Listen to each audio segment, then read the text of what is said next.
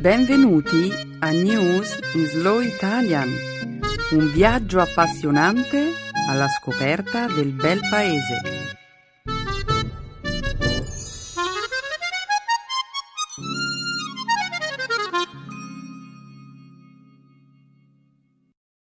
Oggi è giovedì 19 settembre 2013.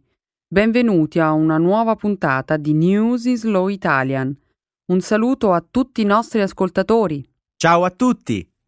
Nella prima parte del programma parleremo delle inondazioni che hanno colpito lo Stato del Colorado, dell'assassinio di un'eminente funzionaria di polizia in Afghanistan, della catena umana che centinaia di migliaia di catalani hanno formato tenendosi per mano lungo la costa del Mediterraneo per chiedere l'indipendenza dalla Spagna, e, infine, dell'imponente operazione di recupero realizzata per raddrizzare la nave da crociera Costa Concordia.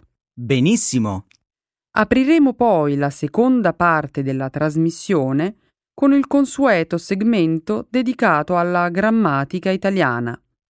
Il nostro dialogo sarà ricco di esempi illustrativi sul tema grammaticale di oggi, i pronomi indefiniti alcuni e altri. Concluderemo poi il programma commentando una nuova espressione idiomatica italiana a colpo sicuro. Perfetto! Diamo inizio alla trasmissione. Certo, non sprechiamo un minuto di più.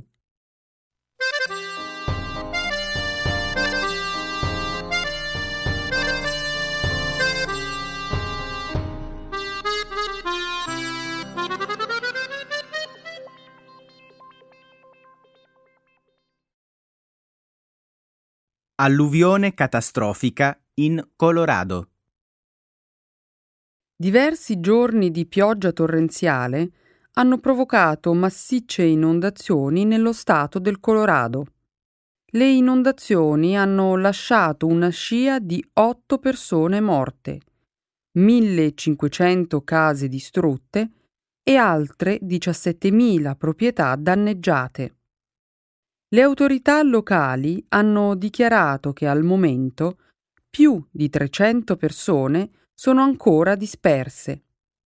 Diverse città sono state circondate dalle acque alluvionali. Oltre 3.000 persone sono state evacuate con mezzi aerei e terrestri.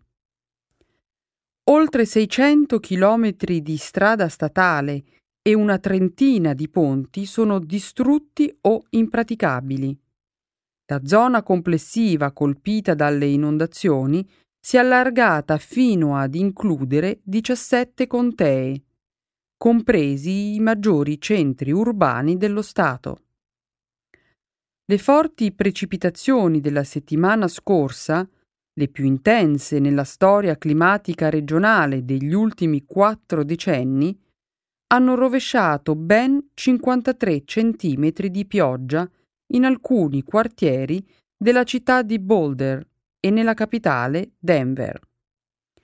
Un numero pari a quasi il doppio della piovosità media annua della regione. Nel fine settimana, il presidente Barack Obama ha dichiarato lo stato di emergenza autorizzando l'impiego di fondi e risorse federali per aiutare il governo del Colorado e le amministrazioni locali. L'ultima volta che una serie di precipitazioni protrattasi per diversi giorni aveva causato massicce inondazioni in Colorado si era verificata nel 1969. 1969 ma nel 1976, 1976 una sola notte di acquazioni temporaleschi scatenò un'inondazione lampo uccidendo più di 140 persone. Beatrice, soltanto pochi mesi fa il Colorado era in preda alla siccità. Hai visto le immagini alla TV? Inoltre, all'inizio di quest'anno lo Stato ha conosciuto il più grave incendio della sua storia. Mm, Dopo giorni di piogge torrenziali di proporzioni bibliche, la siccità e il fuoco sono ora l'ultima cosa di cui il Colorado deve preoccuparsi.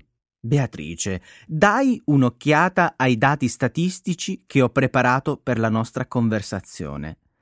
Normalmente Boulder, una delle più grandi aree urbane dello Stato, sperimenta in media durante il mese di settembre circa 4,38 centimetri di pioggia, ma quest'anno Boulder ha già sperimentato oltre 45,7 centimetri di pioggia nel solo mese di settembre, battendo il record storico di 24,35 centimetri raggiunto nel maggio del 1995. 1995. Di fatto, Boulder ha già battuto il proprio record di piovosità annuale a più di tre mesi dalla fine dell'anno e con la pioggia che continua a cadere. È per questo che si dice una volta ogni cent'anni. È vero, ma c'è una spiegazione scientifica. L'incessante pioggia di questi giorni è causata in parte dalla combinazione di un monsone attivo e una zona di bassa pressione. Una massa di aria tropicale si sta lentamente muovendo in tutta la regione con venti deboli da sud-ovest. Questo fenomeno sta convertendo l'aria eccezionalmente umida nelle forti e incessanti precipitazioni che stiamo osservando.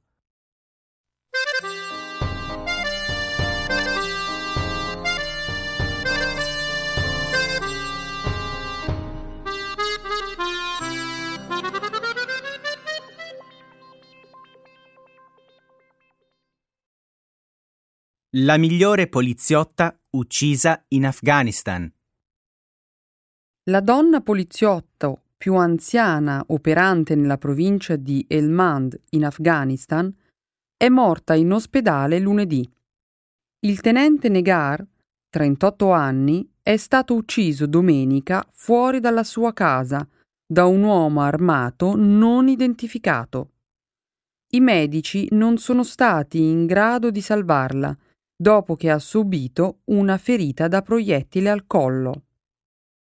Il tenente Negar ha assunto il ruolo dopo che il suo predecessore femminile, il tenente Islam Bibi, 37 anni, è stata uccisa mentre si recava al lavoro nel mese di luglio. In una recente intervista con il New York Times, Negar ha detto che amava il suo lavoro e sentiva che era importante che le donne si facessero avanti per lavorare nella polizia. Ha detto che il suo ruolo era quello di dare coraggio alle circa 30 donne agenti di polizia di Helmand e di migliorare il loro morale. Negar aveva due figli aveva lavorato per la polizia nei primi anni del 1990, 1990, prima che il movimento islamico dei talebani prendesse il paese e vietasse alle donne di lavorare. Le donne nella polizia in Afghanistan. Quante ce ne sono? Eh, non molte, Emanuele le donne costituiscono meno dell'1% delle forze di polizia afghane. C'è un rapporto del luglio 2013 che dice che l'Afghanistan contava 1551 poliziotte su 157.000.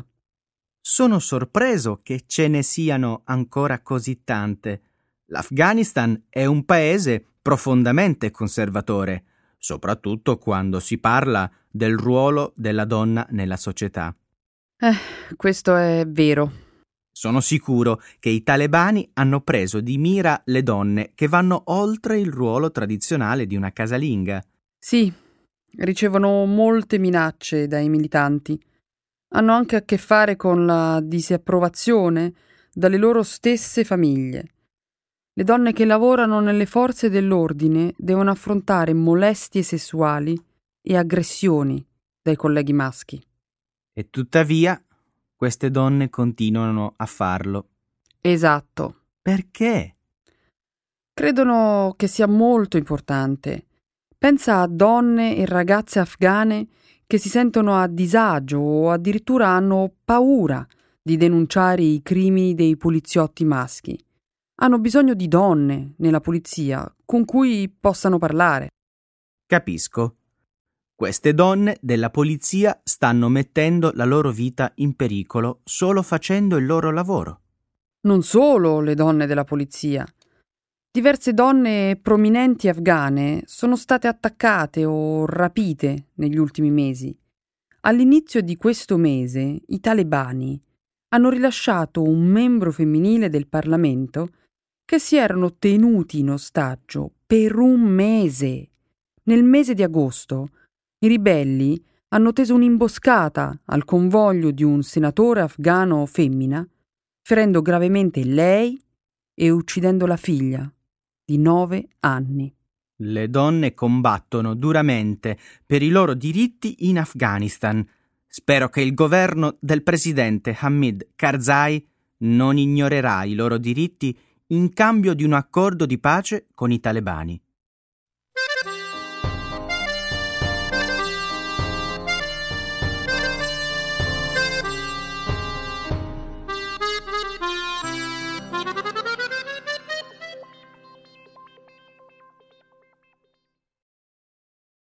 I catalani formano una grande catena umana per l'indipendenza dalla Spagna.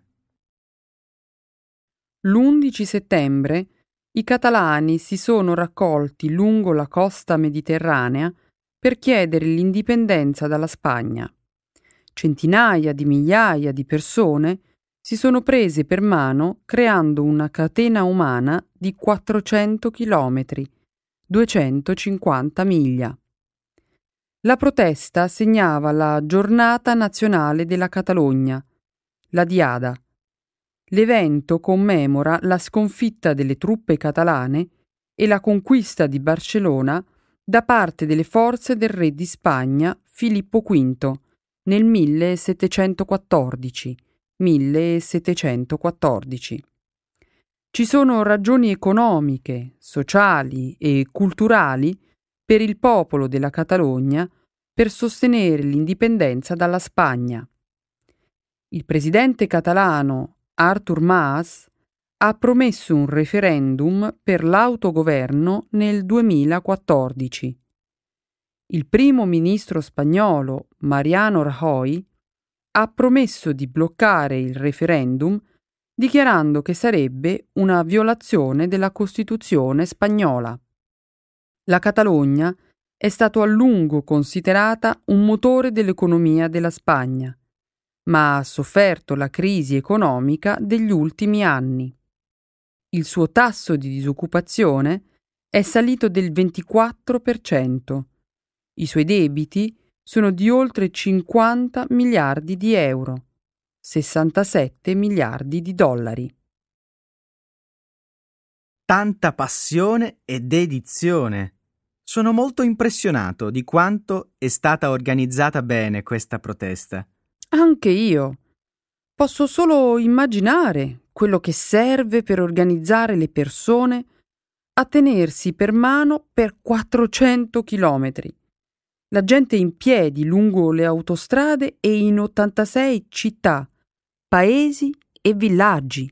Ha dimostrato quanto prevalente sia l'idea di indipendenza tra i catalani. Volevano anche portare l'attenzione sulla protesta in altri paesi. Ci sono state 110 piccole catene umane prima dell'11 settembre, con manifestazioni in Australia, Africa, Asia, tra cui uno alla Grande Muraglia cinese.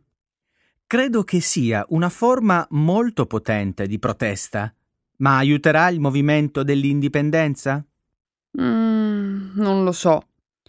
Nel 1989, 1989, circa 2 milioni di persone si sono unite per mano per formare una catena umana di 600 chilometri, 370 miglia, in tre repubbliche sovietiche del Baltico. Erano l'Estonia, la Lettonia e la Lituania. E ora non c'è più l'Unione Sovietica. Non è così semplice. Ma il fatto è che nel 1990, 1990, appena sette mesi dopo quell'evento, la Lituania è diventata il primo Stato sovietico a dichiarare l'indipendenza.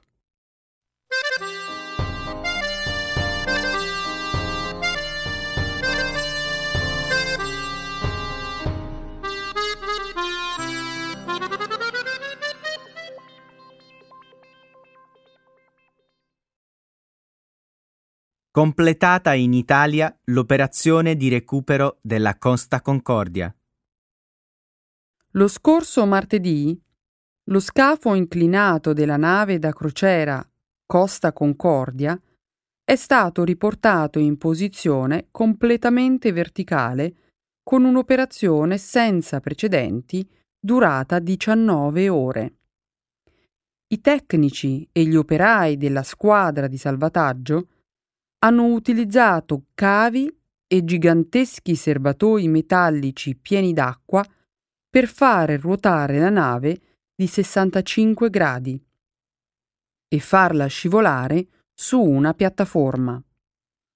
Successivamente il progetto prevede la riparazione dei danni subiti dalla nave, la quale sarà poi rimorchiata verso un porto per essere smantellata.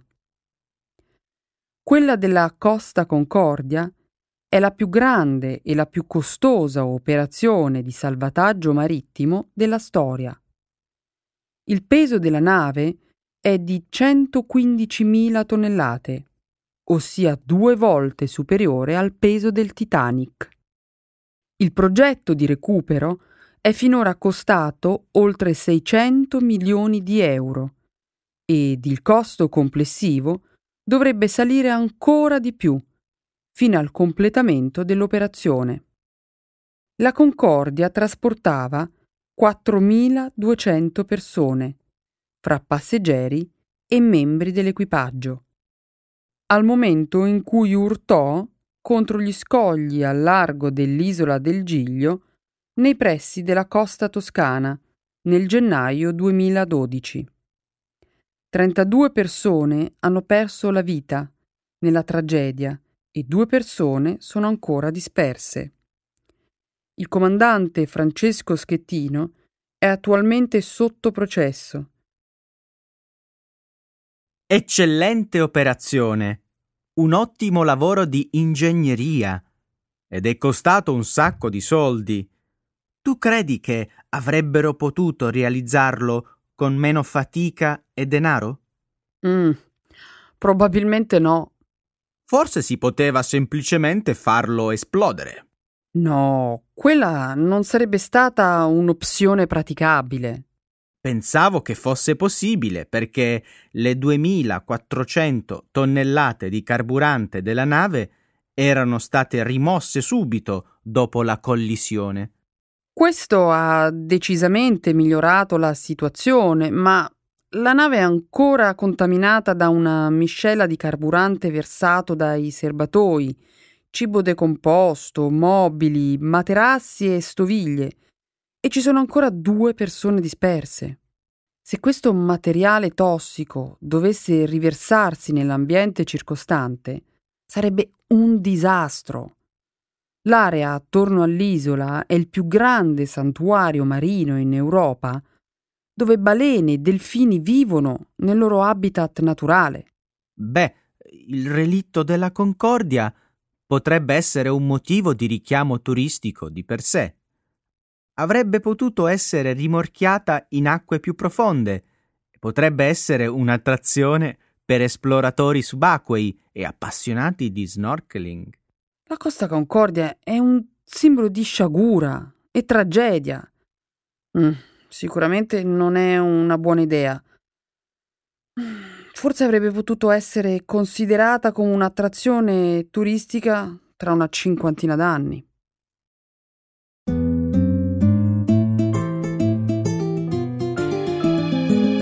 Adesso la grammatica. Per capire le regole di una lingua poetica.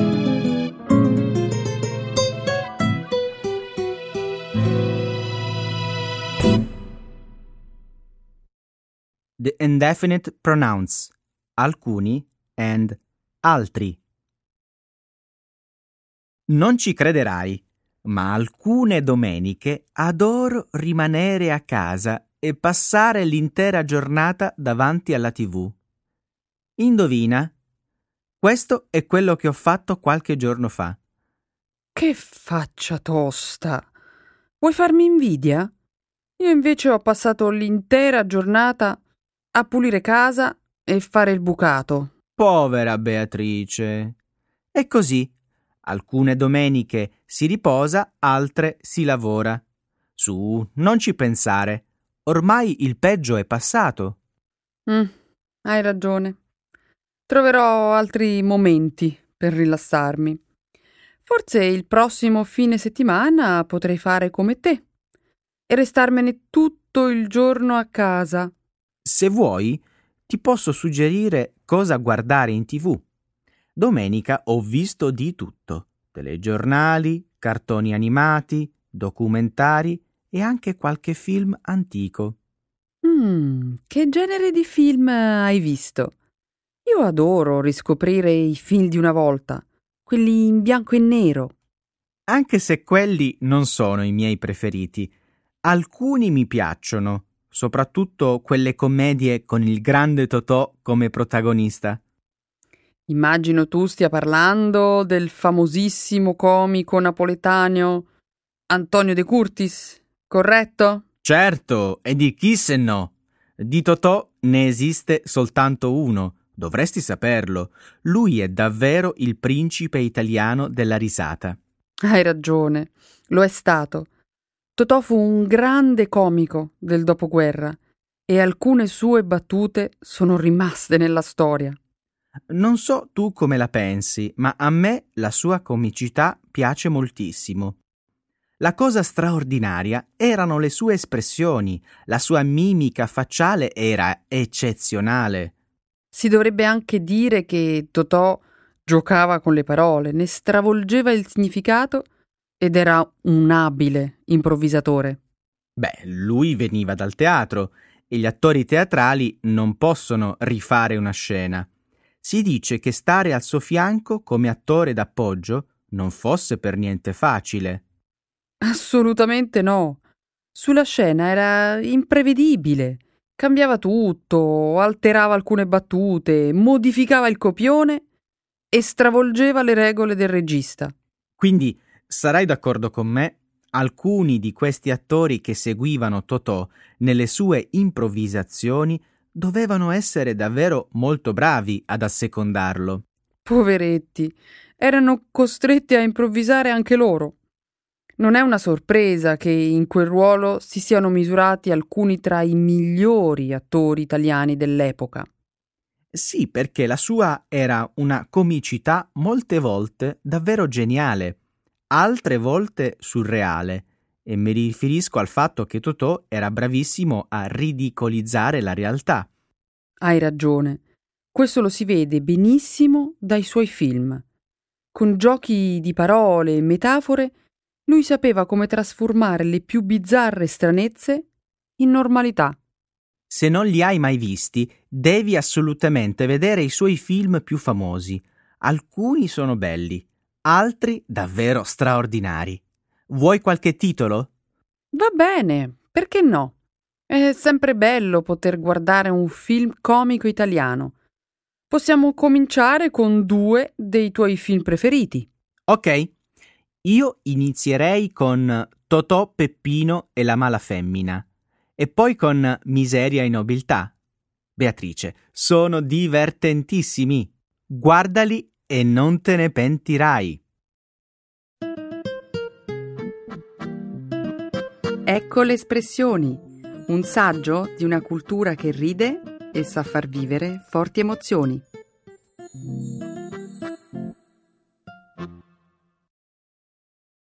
A colpo sicuro. Without fail, without a doubt. Se stasera non hai impegni, posso suggerirti di venire a vedere un film? La trama ha tutte le carte in regola per essere una storia intrigante. Magari vengo con te, ma prima ne voglio sapere di più. Voglio andare a colpo sicuro. Ti avevo detto che sono membro di un'associazione culturale, vero? Certo, lo sapevo. Quell'associazione che cerca di promuovere la cultura italiana all'estero. Esatto. Questo mese si celebra il decimo anniversario dalla fondazione dell'associazione e per festeggiare saranno proiettati dieci film italiani. Mm, promette bene. E dopo tutto, passare la serata al cinema non sembra una cattiva idea. Beatrice, scusami, ma ti ho mai dato cattivi consigli? Con me vai a colpo sicuro, non sbagli mai. Mm, questo si vedrà più avanti. Piuttosto, non mi hai ancora detto di che film si tratta. Forse è venuto il momento di conoscere il titolo? Non credi? Certamente. Piazza Fontana, The Italian Conspiracy. Il film si ispira a fatti realmente accaduti e al libro di Paolo Cucchiarelli. Ho capito già tutto. A colpo sicuro ti dico che il film parla dell'attentato di Piazza Fontana, che ha avuto luogo a Milano nel 1969. Hai indovinato? Quel 16 dicembre una bomba esplose alla Banca Nazionale dell'Agricoltura e in quella tragedia morirono 17 persone e 88 vennero ferite. Sì, la conosco questa storia. L'attentato aveva un movente politico e fu messo in atto da alcuni gruppi nazifascisti. Questo non fu un evento isolato. Ci furono diversi attentati in quell'epoca, ma quello di Piazza Fontana rimane il più tragico. Sai che a colpo sicuro i giornalisti scrissero che l'attentato doveva essere parte di un complotto? E tu sapevi che di processi ce ne sono stati dieci? A quanto pare si è visto di tutto. Molti imputati fuggirono all'estero, alcuni rimasero latitanti per più di dieci anni. Ma la cosa più scioccante sono stati i verdetti. I presunti esecutori sono stati tutti assolti. Nessun colpevole è stato identificato. Beatrice, a colpo sicuro si capisce subito che questa è una vicenda oscura, un crimine i cui veri colpevoli resteranno per sempre impuniti. Questo perché c'erano di mezzo i servizi segreti. Loro furono i principali artefici di un indubbio tentativo di depistaggio delle indagini. Hai proprio ragione. A colpo sicuro ti dico che dietro quel gruppetto di fanatici politici si nascondevano alcuni uomini di Stato. Hm. Questo non è mai stato un mistero. Pare che alcuni politici fossero a conoscenza dell'imminente attentato e non abbiano fatto nulla per evitarlo. Sicuramente perché volevano approfittare dell'instabilità che il governo avrebbe subito in seguito a questi eventi che creavano tensione e paura. Emanuele, che dire, questa tragedia rimane un capitolo oscuro nella storia del nostro paese. E aggiungo, anche una perfetta sceneggiatura per un film da andare a vedere a colpo sicuro.